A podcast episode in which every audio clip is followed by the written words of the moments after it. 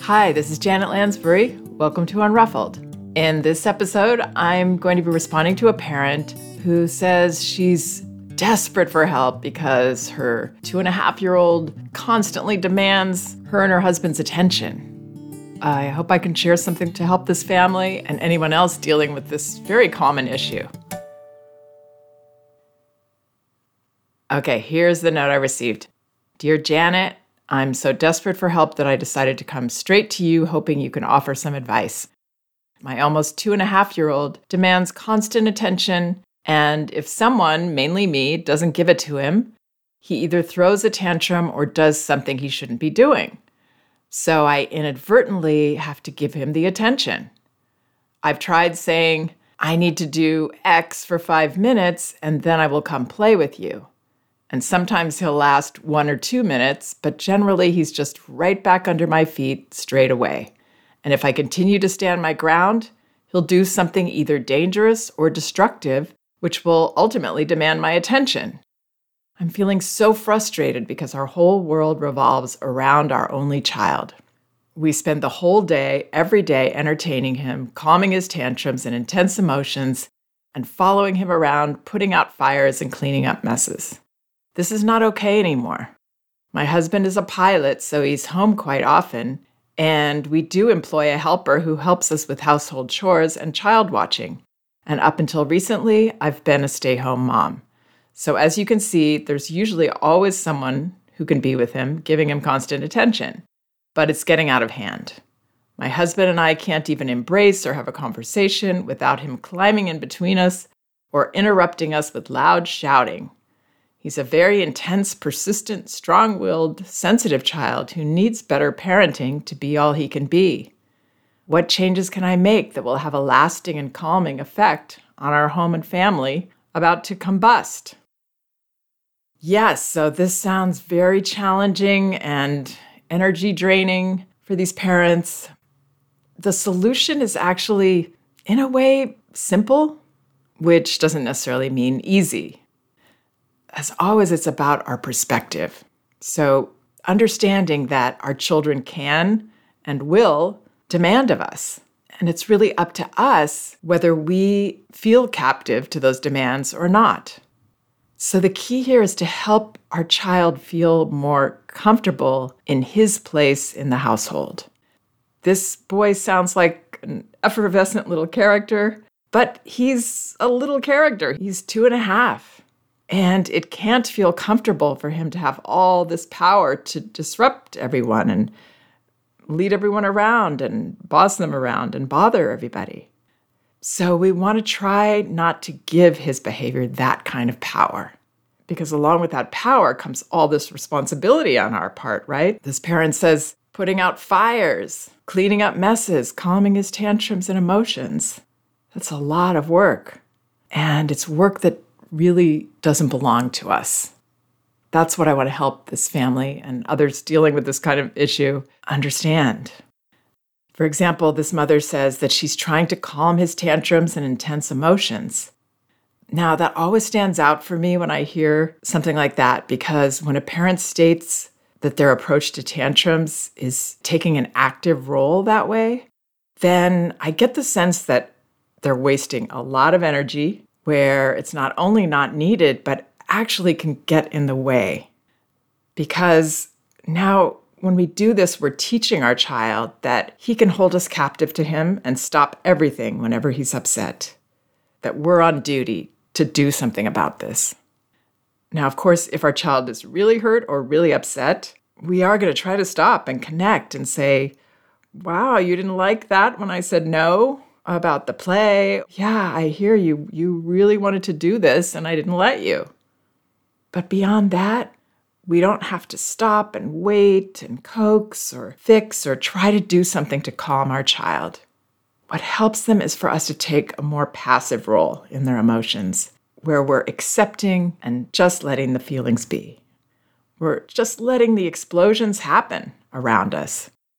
We're still holding our own center, and we're not trying to do anything about it, put out these fires, except calming ourselves reminding ourselves that we're safe and this is a safe situation for my child to be in. So I like to think of it as letting my shoulders drop, trying to relax, breathe, letting go of managing our loved one's feelings, which we will never control. We'll never be able to control another person's feelings. And if I have to do something else in that moment, you know, if I'm not available to stop and wait or or I don't want to, I keep with what I'm doing with full acceptance that my child is not happy with me right now. Oh dear, you're so upset. And if he's reacted to something specific, then we acknowledge that. You didn't like when I did this. You didn't want me to say that. Just briefly. Or we're just nodding our head a bit and looking at him. Because actually when children are, are in the middle of a tantrum or screaming, it's best not to say anything because they really can't hear it. And if they see our mouth moving, feeling that energy from us that we want to calm them down, they might feel like we're trying to talk them out of it or explain our position again or somehow not accept because we're showing them that we aren't comfortable. We don't accept these feelings, that our child really just needs us to normalize so that these strong emotions that children feel, particularly in these toddler years, are normalized for them as well. So I would feel fine about saying, ah, you're really upset. You didn't like my decision here. Or I'd maybe just be looking at him and nodding my head. Yeah, yeah, I hear you. And then continuing doing what you're doing in the kitchen or wherever it is with that kind of acceptance, with that door still wide open for him to vent those feelings. We're not going to get in the way of that. If he's still screaming at us, every once in a while, we're going to look over at him and nod our head. Yeah, you're still upset or whatever it is. And maybe if he's holding on to our legs, maybe we'll have to say, oh, wow, I have to walk over here, so I'm going to have to move your arms off of my legs. And then I would do it calmly, you know, with as much loving confidence as possible. And move over and say, yeah, it's really hard. You're having a hard time letting go of me right now. But inside me, I'm working on, I'm safe, feeling solid, I'm feeling accepting. I'm not getting sucked into this. I'm not letting myself get pulled by these demands and feelings because that's not helpful for us and it's definitely not helpful for him if we do that. So in other words, right here is, is where it sounds like the power is a little out of balance because it's not only better for us to feel like we're the leaders in the house, to own that role, it feels so much better to children too. Children don't want to be these all-powerful, demanding characters that keep everybody jumping and get us frustrated with them. It happens, of course. That's normal. But it's a perspective worth working on because we're not really liking our children in moments like these. We feel like captives to this. And children feel that. They feel our dislike and maybe resentment. And those things would be natural for us to feel in that position. But those add to their discomfort and therefore their erratic behavior. What feels better to children is if we're okay with them not liking us in these moments. We're still going to try to like them because we see that they're little people acting out of discomfort, maybe caught up in a pattern with us. It's not thoughtful, intentional behavior. They don't mean it. Children's feelings are their feelings, and they're not our responsibility to do anything about other than to accept. It might help us to imagine that there's this little bit of emotional separation between us. We're not ignoring them, but we're in a separate lane. I've used a lot of imagery personally, and I've shared a lot of it.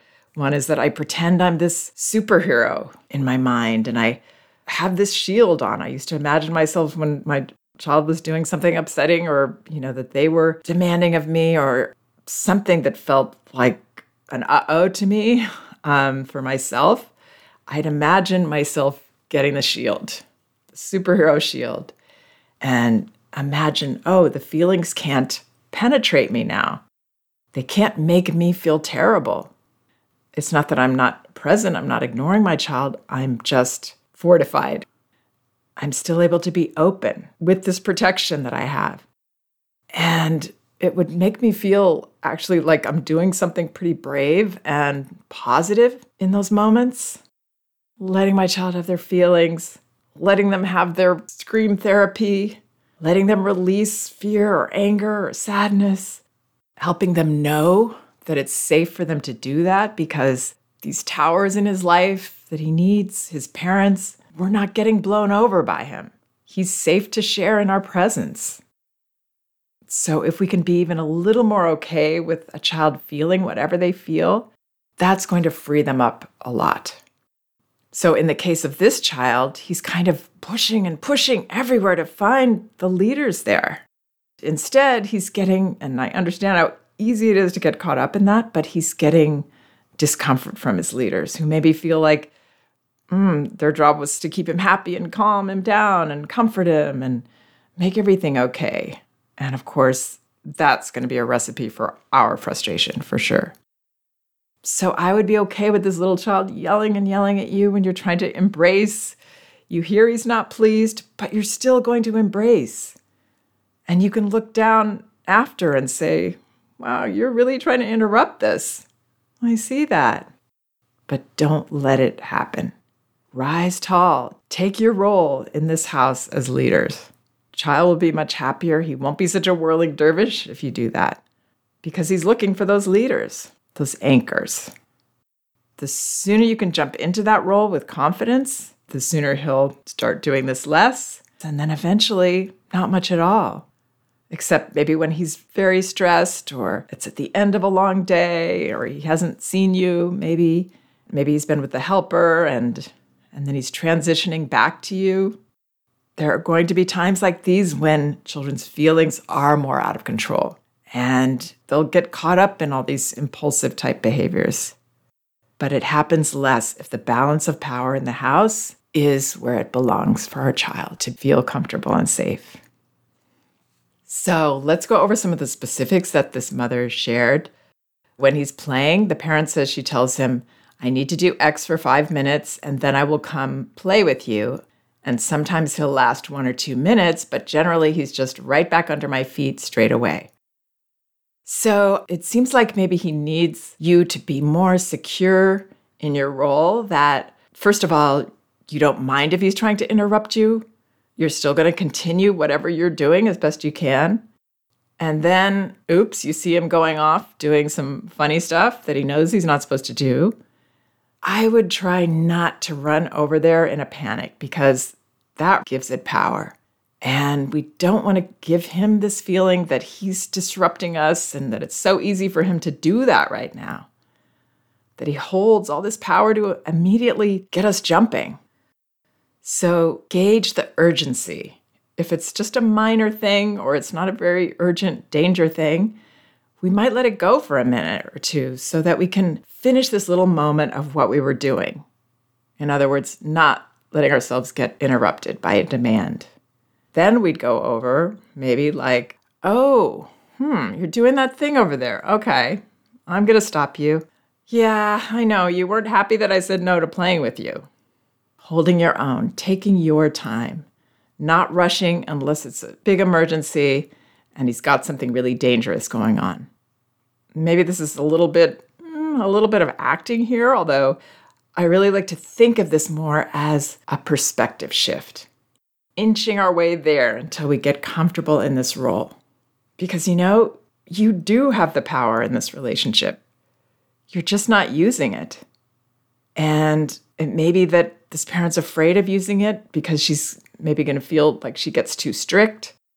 But actually, we have the best chance of being these calm, confident, gentle leaders if, you know, we're coming from a place of power and strength.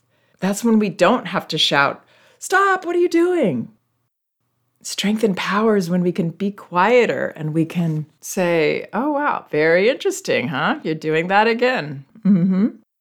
Not making it exciting, not making it fun for him. Because in truth, I sincerely doubt this is fun.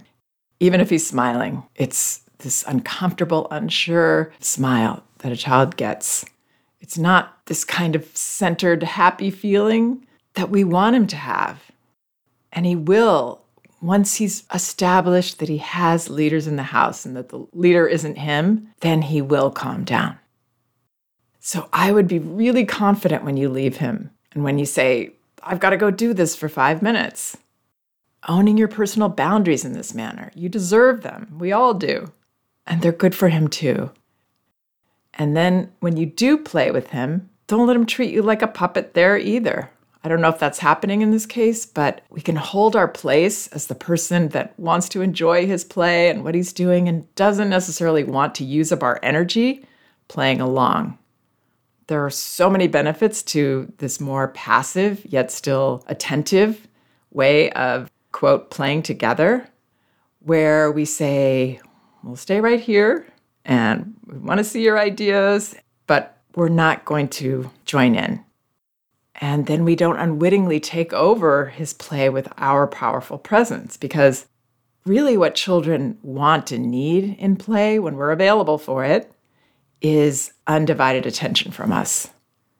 Oftentimes they think the only way they can get that is to draw us in because we've shown them that maybe. But they don't need us to play with and create the ideas with them and do the actions with them. So if we can take an undemanding, you are enough, I'm just here giving you my full attention approach, it frees us to enjoy a lot more what our child's doing, learn from them, and it's incredibly validating for the child. It fills their true need for attention. I really understand how we can get caught up doing these other things, or, you know, we think we should, even though we don't enjoy them. Some parents do, but a lot of them that I hear from, they don't. They don't want to play the way their child plays, but they feel they, they should, they have to.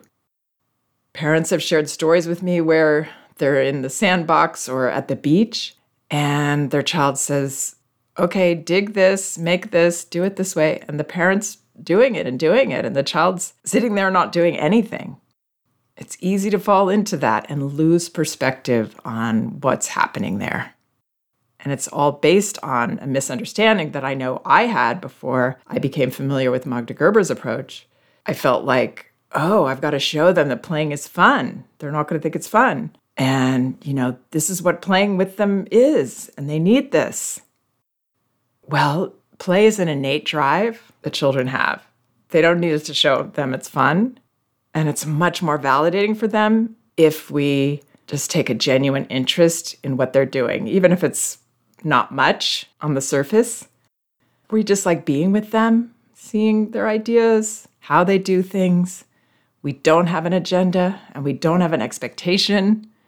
And we're not going to be altering the direction of their play ever so subtly by playing with them, which is what happens for us as adults because our ideas do take over, even with a strong child like this one.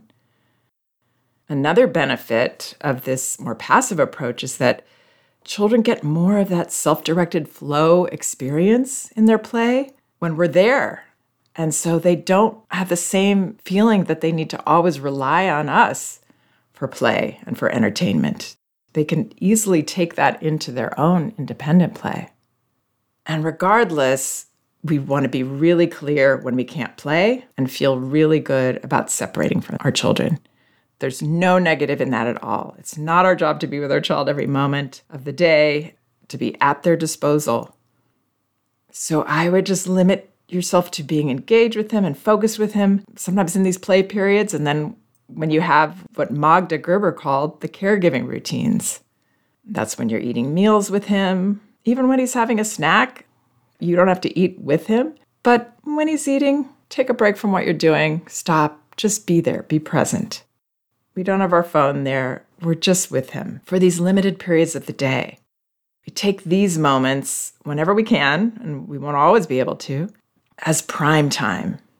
And that's so that we know the truth, which is that we've connected with a child. And that can be enough during the day. Just to connect in caregiving times. That's enough for us not to have to doubt that our child isn't getting enough of our attention. So it's changing diapers, helping him to the bathroom, taking a bath, having dressing time together, and then a bedtime ritual, and a predictable routine around these rituals versus playtime really helps too, so he knows what to expect in his day. All those things will help children to be a little more able to release us at playtime. But we'll still need to be the confident leader when we separate and accept that children, unfortunately, they're not going to say, okay, sure, go do it. And you know what? Take ten minutes, take fifteen minutes, enjoy it. Dad, enjoy it. Mom, just make a wonderful dinner for me and I'll be so happy playing here on my own. That's the fantasy that I know that I had, and it seldom or probably never happened in the early years with my three children. Okay, so what else do I want to touch in on here? Uh, the destructiveness. So give him as safe an environment as possible and as appropriate an environment as possible so that he's not able to get into your drawers or your makeup or whatever else it is that makes you feel like you have to rush to stop him. Keep certain doors latched up high. Minimize his access to unsafe things as much as possible so you're preventing it from happening.